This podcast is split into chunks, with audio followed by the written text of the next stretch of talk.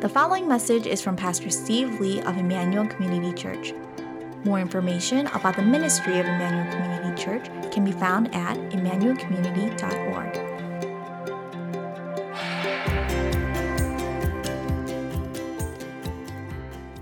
Happy Easter, everyone.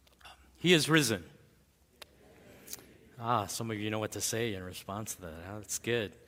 Um, my name is Steve. I'm the lead pastor here at ICC. And if you're here for the first time visiting, or maybe a family member or a friend of someone here at ICC, we really welcome you here to this Easter service. Uh, in a little bit, we're going to be having some baptisms of some of our youth in our church. And uh, I think that's really always the highlight of this service. But before we do, we want to turn to the Word.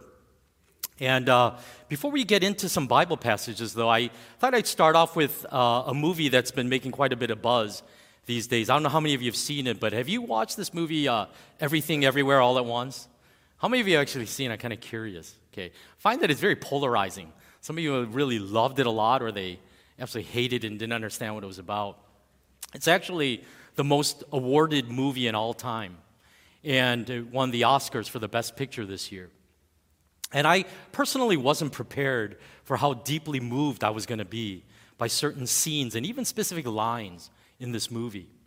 I was really struck by how well it captured this cultural moment that we're in at this time. And there's just so many layers to this movie um, that I hesitated to even use it as a sermon illustration. In all honesty, just to set up the premise, ideally would take about 10 minutes, okay? Um, but I'm just going to focus on a couple major themes to set up the Bible verses that I want to look at for the message today. Evelyn Wang, uh, whose uh, life is filled with regret and frustration, and it's really on the verge of falling apart. She runs a laundromat with her husband, Waymond, and is being audited by the IRS. And Waymond, in fact, plans to file for divorce.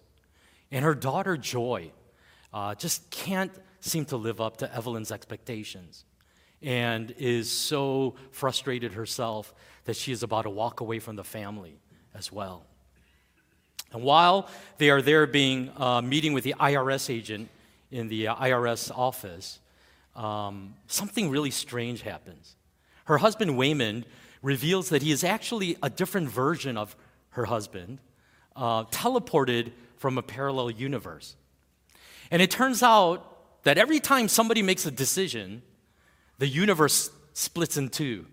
An entirely new parallel universe is created based on that decision. And of all of the Evelyns that exist in this multiverse, in these parallel universes, Waymond tells her that you have been chosen to basically save the universe, or save the multiverse, really, from a villain named Jobu Tupaki, okay? Let's just stay with me, all right? And what turns out is this Jobu Tupaki is the evil version of her own daughter, Joy.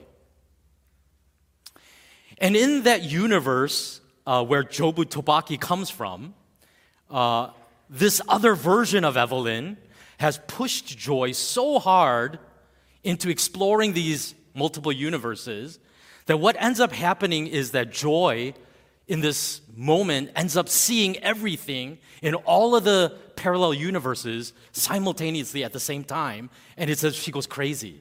And she loses her mind and she becomes this villain.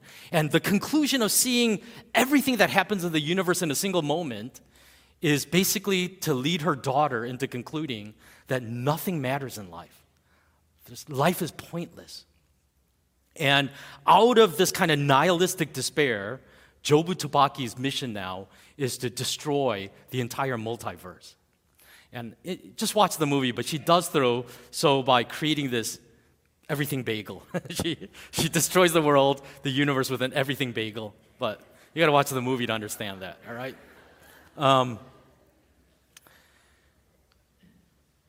As silly as that might sound, I, I, actually found something very interesting about this character, Jobu Tupaki, because I feel like it actually stood as a very powerful symbol for what our youth are going through today.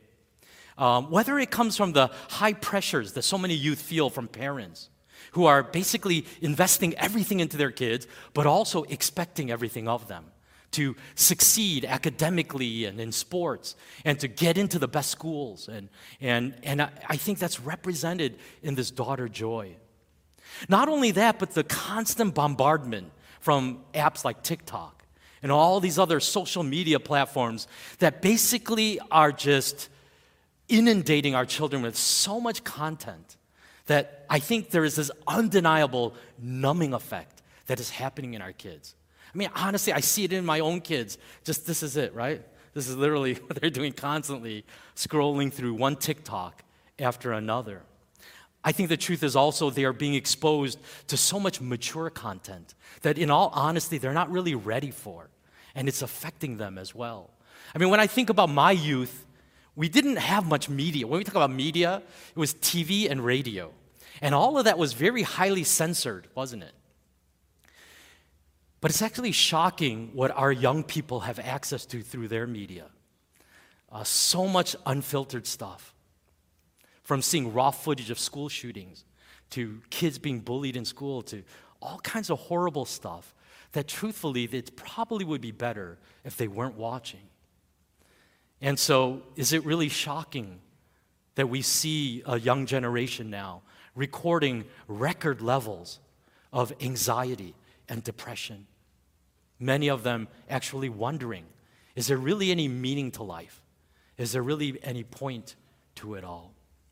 Well, in embracing her mission to stop Jobu Tupaki, Evelyn must go on a painful journey of confronting her own demons and she, she does so by traveling through these parallel universes and encountering different versions of herself.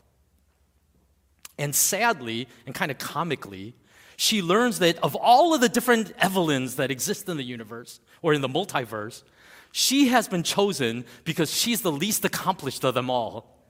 And so the logic is, therefore, you have the most untapped potential in your life to succeed. That's why she's chosen. And of all of the Evelyns in the multiverse, she is the one that can most identify with her daughter's despair and emptiness. Because her life is filled with regrets of what could have been. Second guessing all the time the choices that she made in life. Because when she was younger, she chose to marry Waymond against her father's wishes. And now she feels like she's stuck with a loser who has no ambitions in life, who is basically holding her back from experiencing her best life. And in one particular universe, Evelyn sees how glamorous and successful her life could have been. Because in that universe, Waymond continually pursues her, but she rejects him to the very end and refuses to marry him. And after returning to her own world, she heartlessly tells Waymond, I saw my life without you. I wish you could have seen it. It was beautiful. you see, Evelyn thinks that the problems in her life are with everybody else. And she is blind to the contribution she is making to her own failed life. She resents her father, who never fully accepted her, especially when she chose to marry Waymond. But she is actually crushing the spirit of her own daughter, unable to accept her for who she is, and expressing a spirit of constant disapproval to her. In fact, in one scene, angered by her mother's lack of acceptance, Joy, her daughter, rushes to leave the house, and Evelyn chases after her. And there's this briefest moment of vulnerability in Evelyn's eyes when she yells out to her daughter, Joy, wait, please. I have something to say to you. And in that moment, it feels like there's going to be a reconciliation. But rather than an apology, what Evelyn tells Joy is, You have to try and eat healthier. You are getting fat. So she says to her daughter, to which her daughter bursts in tears and drives away. Evelyn, in other words, wants to connect so desperately with her daughter. She wants to make a connection, but she just doesn't know how. And I wonder how many of us in this room can identify with some of these struggles that are illustrated in this movie. The great message of Easter is that 2,000 years ago, Jesus died and was resurrected three days later in order to give us eternal life. And most of us think that eternal life is the afterlife, about knowing where you're going to go when you die, basically believing that we will live forever even after we die. And that is undeniably a part of eternal life. John 11, 25 to 26, Jesus said to her, I am the resurrection and the life. The one who believes in me will live even though they die. And whoever lives by believing in me will never die. Do you believe this? And so, life after this life is definitely a part of eternal life. But I would argue this is not the main way that the Bible talks about eternal life. In the Bible, the focus of eternal life isn't so much in terms of the length of that life as it is about the quality of the life that we are experiencing, even here in this life. John chapter 10, verse 10 summarizes it in the words of Jesus The thief comes only to steal and kill and destroy. I came that they may have life and have it abundantly. You see, he is not talking about quantity here. He's talking about quality. He's talking about eternal life as abundant life. It is a life of peace and rest and security because we are know we know we are living under the care of God. In John 10, Jesus compares eternal life with a flock of sheep who are secure in their pen, protected by their loving shepherd. John chapter 17, 1 through 3 after Jesus said this, he looked toward heaven and prayed, Father, the hour has come. Glorify your Son, that your Son may glorify you. For you granted him authority over all people, that he might give eternal life to all those who have given, who you, those you have given him. Now this is eternal life, that they know you, the only true God, and Jesus Christ, whom you have sent. In other words, Jesus equates eternal life with knowing God, with having a relationship with Him and receiving the benefits of that relationship. This is the same perspective as the Old Testament. In Deuteronomy chapter 30, it says, See, I set before you today life and prosperity, death and destruction. For I command you today to love the Lord your God, to walk in obedience to him, and to keep his commands, decrees, and laws. Then you will live and increase, and the Lord your God will bless you in the land you are entering to possess. This day I call the heavens and the earth as witnesses against you that I have set before you life and death, blessings and cursings. Now choose life, so that you and your children may live, and that you may love the Lord your God, listen to his voice, and hold fast to him. In other words, what Moses is saying in Deuteronomy is to choose life is to choose God. A life with God, loving Him and being loved by Him, and receiving all of the benefits of His leadership over us.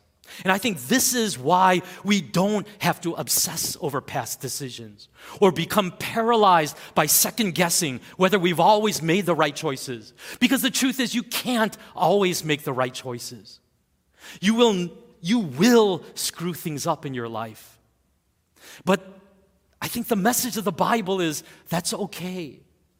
Because it's not all up to us to make sure that our life will go well or our children will do well. It also speaks to the fact that life isn't meaningless because we have been created by God out of His love for us. And so there is a purpose for us that we are to discover and pursue. In John chapter 10, Jesus contrasts himself with these thieves who want to use and exploit the sheep, or even hired hands who abandon the sheep and protect themselves as soon as trouble comes.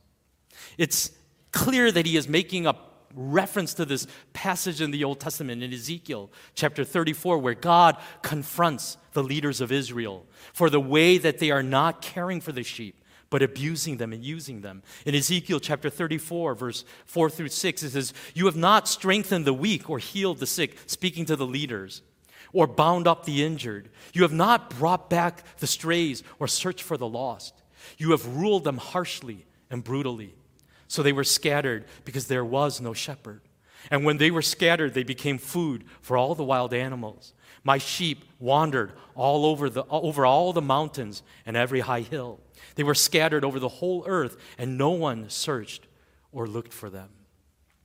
I think the sad truth is that some of the most painful scars that we will bear in a broken world are the scars inflicted by the very ones who are entrusted to care for us, and yet maybe let us down and failed us, neglected us, or maybe even abused us.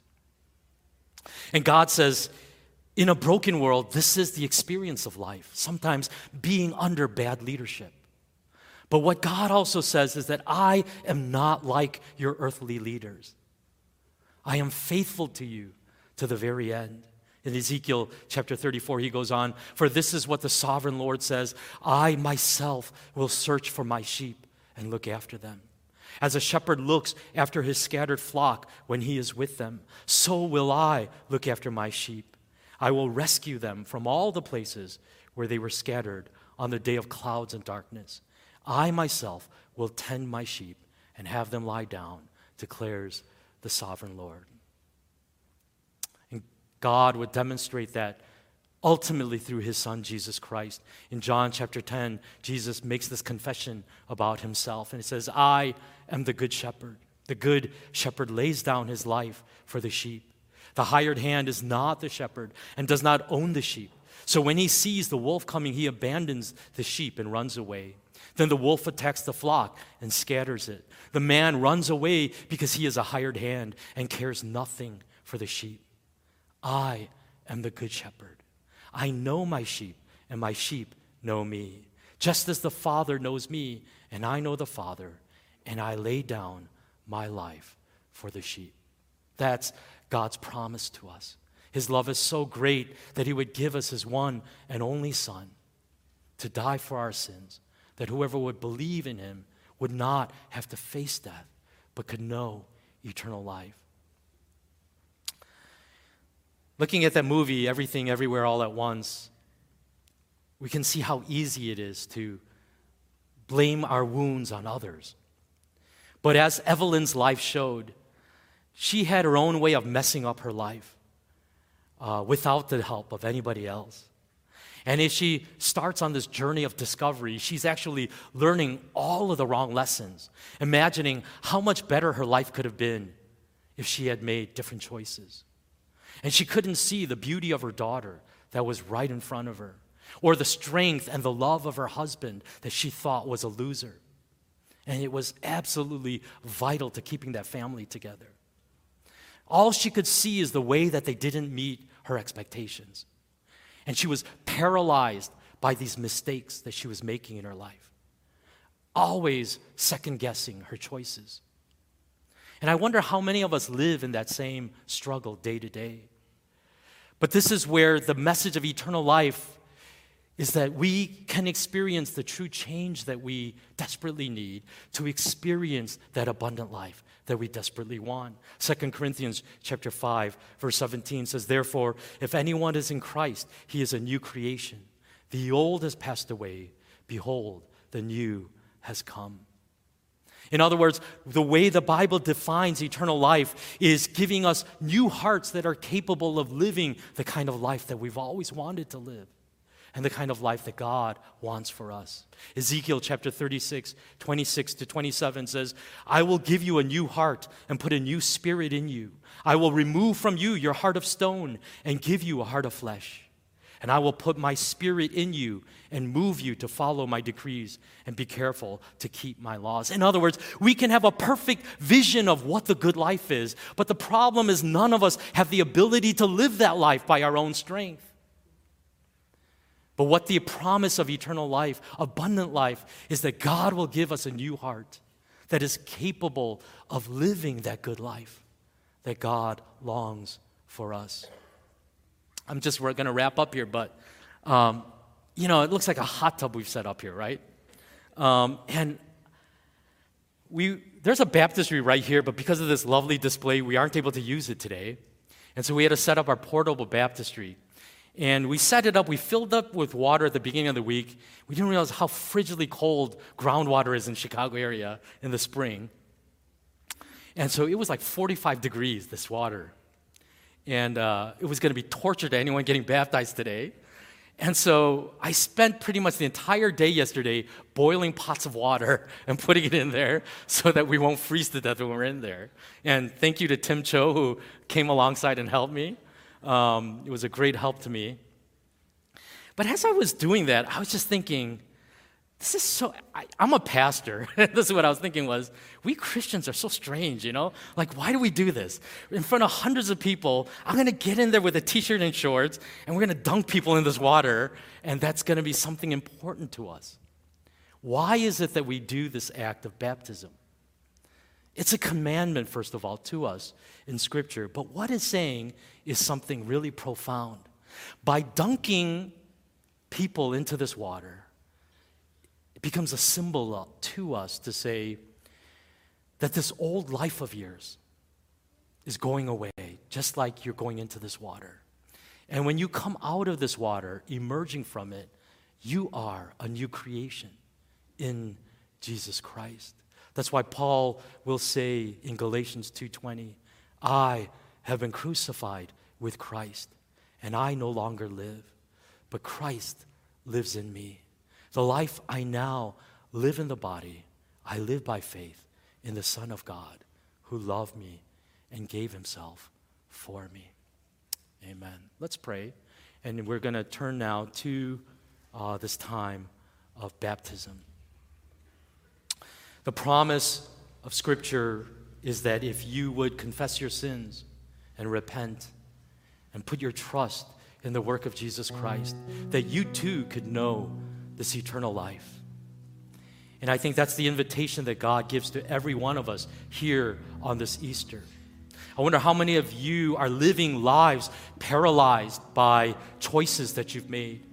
You feel the weight of the world on your shoulders to try to do everything in your power to make your life a success, to bring happiness into your family. But maybe, like Evelyn, you discovered how unobtainable these goals can feel.